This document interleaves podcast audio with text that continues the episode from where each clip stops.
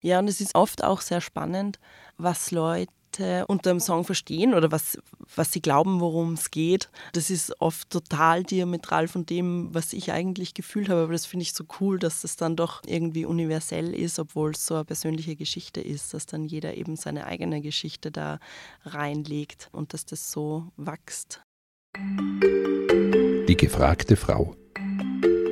Ein Podcast der Salzburger Nachrichten. Musik aus Salzburg. Die gibt es, und zwar auch abseits von Klassik und Mozart. Tatsächlich gibt es sogar sehr viele interessante junge Musikerinnen und Musiker aus der Stadt. Und eine von ihnen darf ich heute bei mir im Studio begrüßen. Am Mikrofon begrüßt euch heute Hilde Meyer. Und jetzt geht es um die viel interessantere Stimme, die ihr heute hier im Podcast hören könnt. Bei mir zu Gast ist nämlich Amélie Toubian. Die Singer-Songwriterin wurde in Salzburg geboren, lebt inzwischen aber seit einigen Jahren in Wien. Im Frühjahr dieses Jahres hat sie ihr zweites Soloalbum Monument veröffentlicht und war in Österreich und Deutschland auf Tour. Neben ihrem Soloprojekt ist Amelie auch Teil des Bandformats Bonjour, in dem sich zahlreiche Musikerinnen und Musiker aus Österreich zusammengeschlossen haben. Ich will mit Amelie über ihren Weg zur Musik, ihre Inspirationsquellen und den Unterschied sprechen, allein und mit der Band auf der Bühne zu stehen. Außerdem interessiert mich ihr Eindruck von der Salzburger Musikszene und den Chancen für junge Künstlerinnen und Künstler in der Stadt. Danke, dass du heute zu mir ins Studio gekommen bist. Vielen, vielen Dank für die Einladung. Jetzt haben wir schon gehört, du lebst inzwischen eigentlich gar nicht mehr in Salzburg, ähm, sondern in Wien. Hattest heute also nicht die kürzeste Anreise, deswegen nochmal danke fürs Kommen. Ähm, verbindet dich musikalisch denn viel mit Salzburg? Ähm, also zurzeit auf jeden Fall schon, weil ganz viele von meinen äh, MusikerInnen, Freundinnen ähm, aus Salzburg sind und ähm, nach Wien gezogen sind. Und dort äh, gibt es eigentlich eine riesengroße Bubble an Leuten, die aus Salzburg kommen. Und so habe ich die Stadt immer auch ein bisschen dabei. Sagst du schon, viele Musikerinnen und Musiker aus Salzburg, die aber weggezogen sind. Warum ist es so, dass viele junge Menschen, die künstlerisch arbeiten, aus Salzburg wegziehen? Ja, ich glaube schon, dass einfach generell eh wie in jedem Land die Metropole einfach ein Magnet ist. Es ist wahnsinnig viel los in Wien und es gibt natürlich auch viel mehr Bühnen. Ähm, in Salzburg wenn ich mich so zurückerinnere, hat es natürlich auch ähm, für junge MusikerInnen immer Bühnen gegeben, das Rockhaus oder das Denkmal damals, das es ja nicht mehr gibt, ähm, die Arge. Ähm, also wir haben schon viele kreative Stätten gehabt, aber ich glaube, insbesondere dann, wenn man den nächsten Schritt machen möchte, ähm, dann bietet sich das gut an, einfach in die nächstgrößere Stadt zu gehen. Hast du damals selbst in Salzburg angefangen mit der Musik? Ja, auf jeden Fall. Ja, ich bin schon mit, ich glaube, weiß ich nicht, 13 oder 14 in der Linzer Gasse gesessen mit einem Freund und wir haben Straßenmusik gemacht. So hat es eigentlich alles begonnen. Mit 13 ist auch ziemlich mutig eigentlich, sich selber draußen auf die Straße zu setzen und einfach loszulegen mit der Musik, oder? Ja, das war irgendwie unser Lifestyle damals. Also wir haben das ähm, gar nicht, ähm, also ich habe das später viel aufregender gefunden, wie ich die Straßenmusik gemacht habe. So in dem Alter, glaube ich, ist man da oft noch, ähm, hat man da viel weniger Barrieren. Wir haben uns da wenig dabei gedacht und es war eine wahnsinnig gute Übung auch, quasi proben, ohne wirklich proben zu müssen. Hm. Also hat es dich irgendwie schon immer auf die Bühne gezogen, zur Musik hin? Ja, also wenn ich mich eben so zurückerinnere an meine Kindheit, ich habe mal so eine alte Kassette aus den 90ern gefunden, die ich mit meiner Schwester aufgenommen habe und wir haben immer schon gesungen. Also wir haben das irgendwie auch als Kinder ähm, immer schon geliebt. Und die Bühne ist dann irgendwann einmal ein bisschen später dazugekommen als große Liebe. Und von der Straßenmusik hast du dann irgendwann gewechselt auf die wirklichen Bühnen? Ja, das ist äh, lange Zeit eigentlich noch Hand in Hand gegangen. Also ich habe ja Zeit in Dublin verbracht, wo das ähm, wirklich ein fester Bestandteil der Kultur ist, die Straßenmusik, was bei uns ja ähm, eigentlich um einiges weniger stattfindet, außer vielleicht unter den Dombögen oder so. Ähm, und ich habe das sehr lange ähm, beides gemacht und aber jetzt so in letzter Zeit habe ich einfach durch ähm, vor allem durch meinen Booker, den Niklas Meyer, der auch ein Salzburger ist. Ähm, der hat mir einfach so tolle Bühnen äh, gebuckt und so tolle Konzerte beschert, dass ich die Straße in letzter Zeit nicht mehr, also ja, dass sich das gar nicht ausgegangen ist irgendwie in meinem Alltag, obwohl ich es sehr gern mache. Mhm. Du hast schon erzählt, ähm, in Dublin hast du einige Zeit verbracht und da auch viel als Straßenmusikerin gearbeitet. Wie hat dich das musikalisch denn geprägt oder inspiriert? Ich kann mir vorstellen, es ist ja total anders, wenn du auf einer Bühne stehst, wo Leute extra für dich kommen Mhm. Auf der Straße musst du die Leute erstmal überzeugen, überhaupt stehen zu bleiben.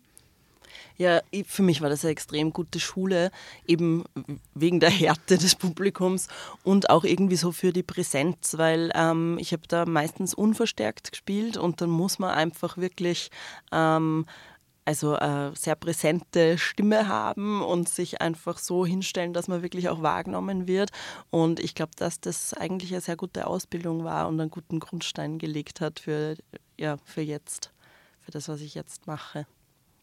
Das ist bestimmt ein guter Einstieg. Härtet wahrscheinlich in gewisser Weise auch ab. Ich kann mir vorstellen, es ist wahrscheinlich auch nicht immer so leicht in Salzburg zum Beispiel, wo es nicht unbedingt ja. oft gesehen wird. Also wenn ich durch die Straßen gehe, sehe ich selten Menschen, die Musik Ja, sehen? das wird auch, ähm, also auch selbst von Passanten, Passantinnen eigentlich nicht so gern gesehen. Also hin und wieder habe ich das schon gemacht, aber da ist dann äh, gleich zehn Minuten später sind drei Polizisten, Polizistinnen vor mir gestanden und ich wurde äh, belehrt, dass ich drei Meter außerhalb der ähm, der Fläche, wo man das darf, macht und so. Also es ist einfach alles, ich weiß nicht, woran das liegt. Ähm, aber so Subkultur ist oft schwierig in Salzburg. Hm.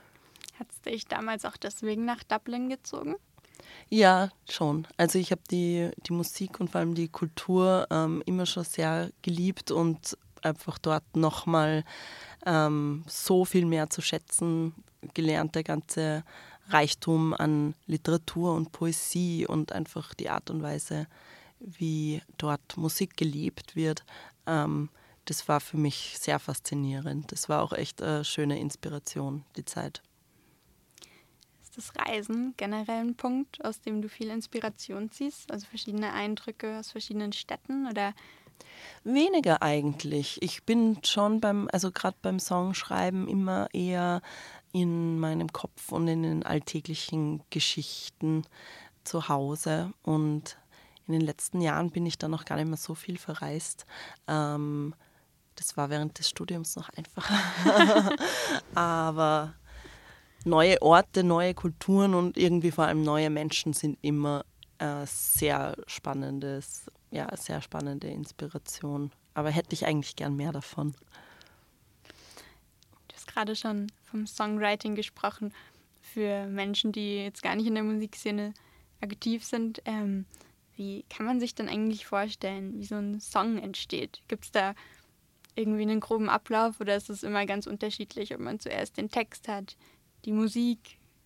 Also bei, ich glaube, dass es bei jedem sehr unterschiedlich ist und dass es extrem viele Zugänge gibt. Bei mir ist es eigentlich meistens so, dass ich, ähm, also dass ich mich mit meiner Gitarre hinsetze und irgendwie spannende Akkordfolgen finde und dann langsam kommt so die Melodie dazu ähm, und die fülle ich dann so nach und nach mit Text, bis irgendwie jede, jede Silbe und jeder Reim und die, die Bilder und alles das, was ich genau sagen will, äh, bis es dann irgendwie Sinn ergibt und für mich ein klares Bild. Ähm, und dann gehe ich erst damit ins Studio, wenn so eine fixe Songidee steht.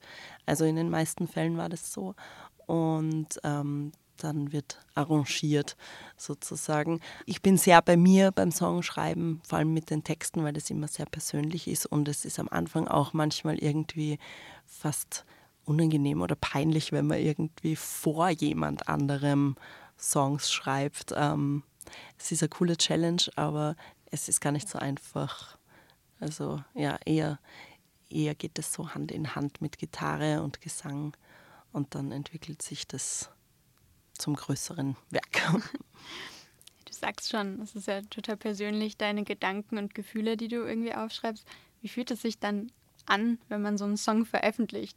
Also wenn du sagst, es ist schon schwierig, manchmal den Erstentwurf wahrscheinlich Leuten zu zeigen und dann macht man es zu einer breiten Masse auf Spotify und Co. zugänglich. Mhm. Es ist auch irgendwie ein bisschen, also aufregend ist es bestimmt, wenn ein neues Lied rauskommt. Absolut.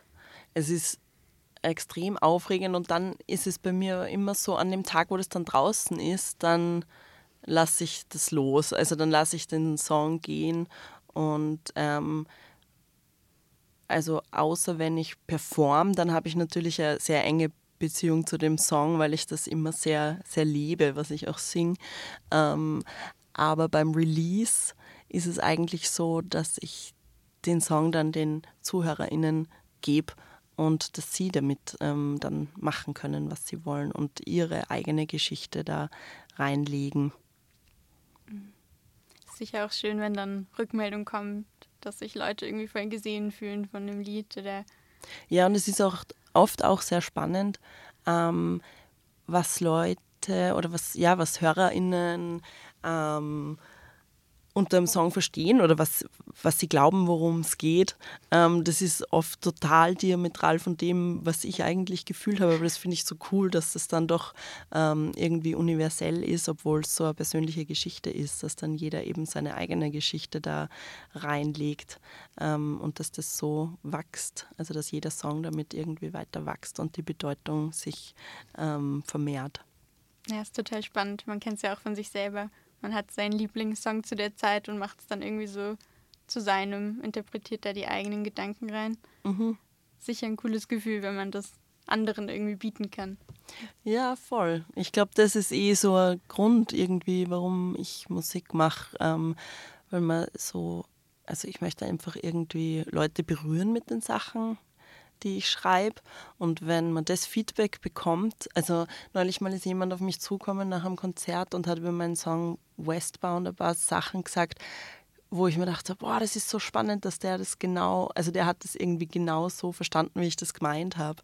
Und das war so eine schöne Rückmeldung, weil ähm, man gerade in Texten natürlich oft viel verpackt auch und versteckt oder vielleicht auch verstecken versucht.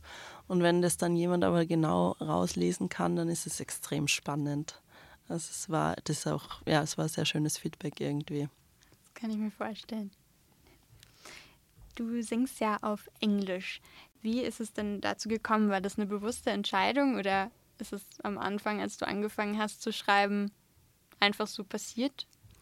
Ich glaube, das hat mit meiner musikalischen Sozialisierung zu tun, irgendwie, weil ich von, also weil wir früher und bis heute ich immer sehr viel englischsprachige Musik ähm, konsumiert habe selber. Ähm, also so amerikanische Folkmusik oder solche Sachen. Und ich glaube, dass viele KünstlerInnen am Anfang, also wenn man beginnt, selber was zu schaffen, dass man erstmal imitiert, bevor man so seine eigene Stimme findet oder ähm, den eigenen Ausdruck. Und mir hat es dann aber immer, also gerade das Spiel mit der englischen Sprache einfach immer sehr viel Spaß gemacht. Ähm, also ich habe auch anglophone, ähm, also ich habe Englisch, also Anglistik, Literatur und Linguistik studiert und ich habe einfach auch eine sehr große Liebe für diese Sprache und für die Kultur. Und darum war das für mich irgendwie nie eine Frage, die ich mir gestellt habe. Es kommt oft als Frage, warum mhm. ich das denn tue. Und ähm, ich kann einfach irgendwie nur sagen, dass es für mich der natürlichste Weg war von Anfang an. Hast du mal probiert, auch was auf Deutsch zu machen oder nie? Ja, ich glaube, ich habe ein, zwei Nummern auf Deutsch. Okay. Ja. Das ist eher auch was, was ich, also ich, ich spiele auch Gitarre in einer, ähm, in einer anderen Band, also in, beim anderen Projekt, das heißt Berglind von der Giovanna Vatercheck ähm, das Soloprojekt. Und sie singt ähm, eben auf Deutsch und hat extrem schöne poetische deutsche Texte. Und irgendwie hat mich das jetzt schon auch so auf den Gedanken gebracht, dass ich das mal ähm, erkunden möchte, diese Welt. Aber mal schauen, ich weiß es noch nicht. Kann man gespannt sein, was vielleicht ja, irgendwann weiß. noch kommt. Wer weiß. Ähm, in deiner Zeit als Straßenmusikerin kann ich mir vorstellen, dass du meistens alleine wahrscheinlich unterwegs warst, alleine auf der Straße standest. Jetzt hast du schon angesprochen, bei Berglind spielst du Gitarre. Du bist sonst auch noch in einem anderen Projekt, über das wir gleich noch ein bisschen reden wollen, mit dabei. Wie fühlt das sich jetzt an? Was ist der Unterschied? Alleine auf der Bühne oder auf der Straße zu stehen oder mit der Band? Es ist jetzt so, dass ich so verwöhnt bin durch diese erste Solo-Tour mit Band, ähm, dass es ganz schwierig ist, wieder zurückzukehren zum alleine Spielen. Also ich habe hin und wieder schon Solo-Gigs immer noch und dann fehlt mir das plötzlich total. Also es ist einfach eine irrsinnige Bereicherung. Es macht schon um einiges mehr Spaß und vor allem kann man sich auch irgendwie, es ist ja so wahnsinnig viel zu tun eigentlich, wenn man Musik macht. Beim Konsum Konsumenten, bei der Konsumentin kommt ja immer nur der Song an, aber was da alles dahinter steckt, ist eigentlich irre.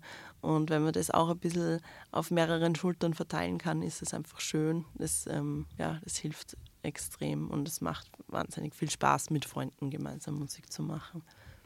Das ganze Tourleben ist wahrscheinlich auch lustiger, könnte ich mir vorstellen. Oder wie lange wart ja. ihr dann unterwegs auf Tour dieses Jahr?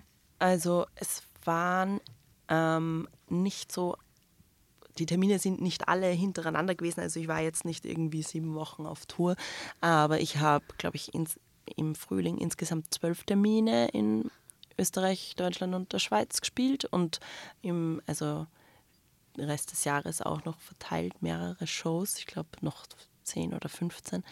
Ähm, und ja, die Gigs, die ich alleine gemacht habe, das waren die härtesten auf jeden mhm. Fall weil erstens muss man alles selber schleppen und dann ist man nach der Show, wenn man eigentlich so total gehypt ist, ähm, ist voll schwer dann irgendwie runterzukommen, weil man dann mit sich allein ist.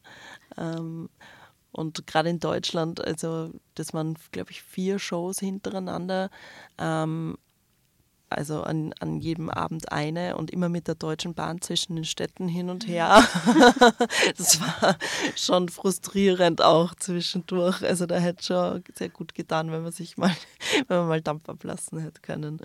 Ja, das kann ich mir vorstellen. Auch, wie du gerade gesagt hast, wahrscheinlich ein komisches Gefühl eigentlich für Leute, die das nicht gewohnt sind, wenn du auf der Bühne stehst, gerade nach den Schlussapplaus irgendwie bekommst und dann gehst du raus und musst gleich abbauen und in den Zug wahrscheinlich. Ja, es ist oft ein komischer Kontrast eigentlich. Es ist schon, also ja, E-Song schreiben und auch Musik machen ist schon auch oft, für mich zumindest, mit, mit viel alleine mit sich sein verbunden. Ähm, und dann hat man eben diese schizophrenen Welten, das auf der Bühne total unter Leuten sein und präsent sein und dann wieder ganz auf sich allein gestellt. Aber ja, eh, wie im Leben halt, wie das so ist. Auf jeden Fall schön abwechslungsreich wahrscheinlich. Ja, das auf jeden Fall. Ich habe es äh, in der kurzen Vorstellung von dir ja schon angesprochen. Du ähm, spielst ja nicht nur Gitarre in einem Bandformat, sondern bist auch Teil des Kollektivs Bonjour. Ähm, ich habe schon kurz angeteasert, dass da ganz viele interessante Musikerinnen und Musiker dabei sind. Wie hat sich denn eure Zusammenarbeit ergeben? Kanntet ihr euch vorher alle schon untereinander? Ja, also das Projekt ähm, ist, glaube ich, vor zwei Jahren entstanden unter den drei Gründungsmitgliedern.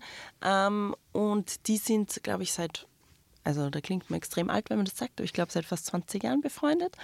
Und ähm, das ist auch ähm, der, also der Mario, der, mein Produzent auch, ist da auch dabei. Also der Mario Vatercheck, mit dem ich Monument aufgenommen habe.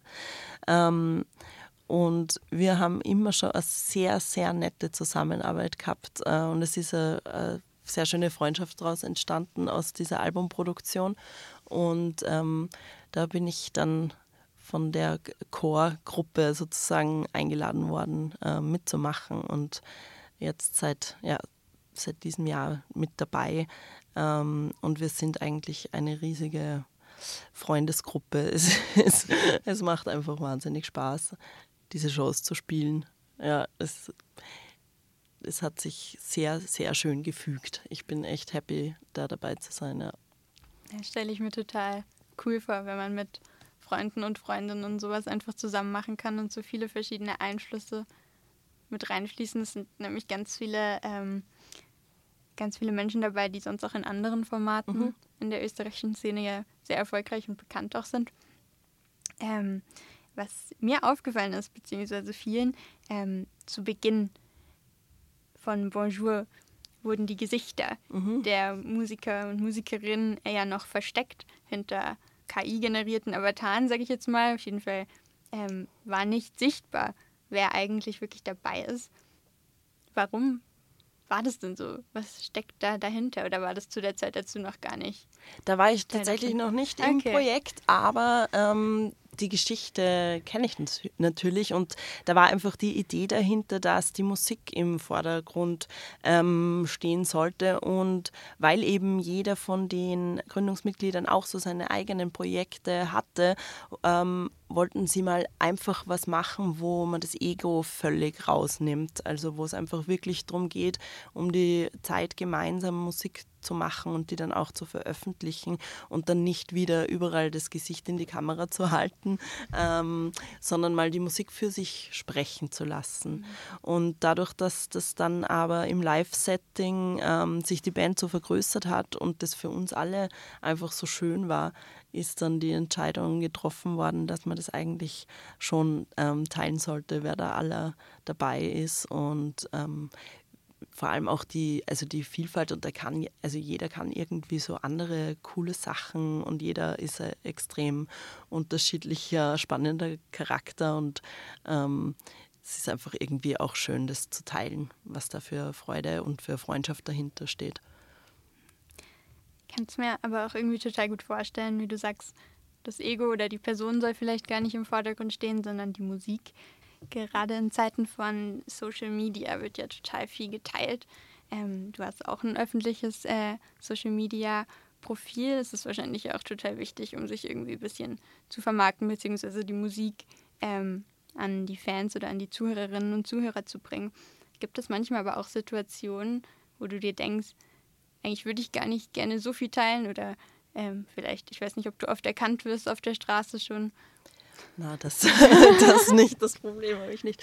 Ähm, ich finde es einfach ab und zu extrem stressig, diese ganzen, ähm, ja, die sozialen Medien und überhaupt die Abhängigkeit, ähm, die sich so langsam einschleicht und entwickelt am, am Handy generell, weil, ähm, also mit dem Teilen habe ich eigentlich überhaupt keine Probleme, macht es auch Spaß und ich benutze es schon auch ein bisschen als Ausdrucksmittel irgendwie und eben man kann, man kann die Kunst teilen.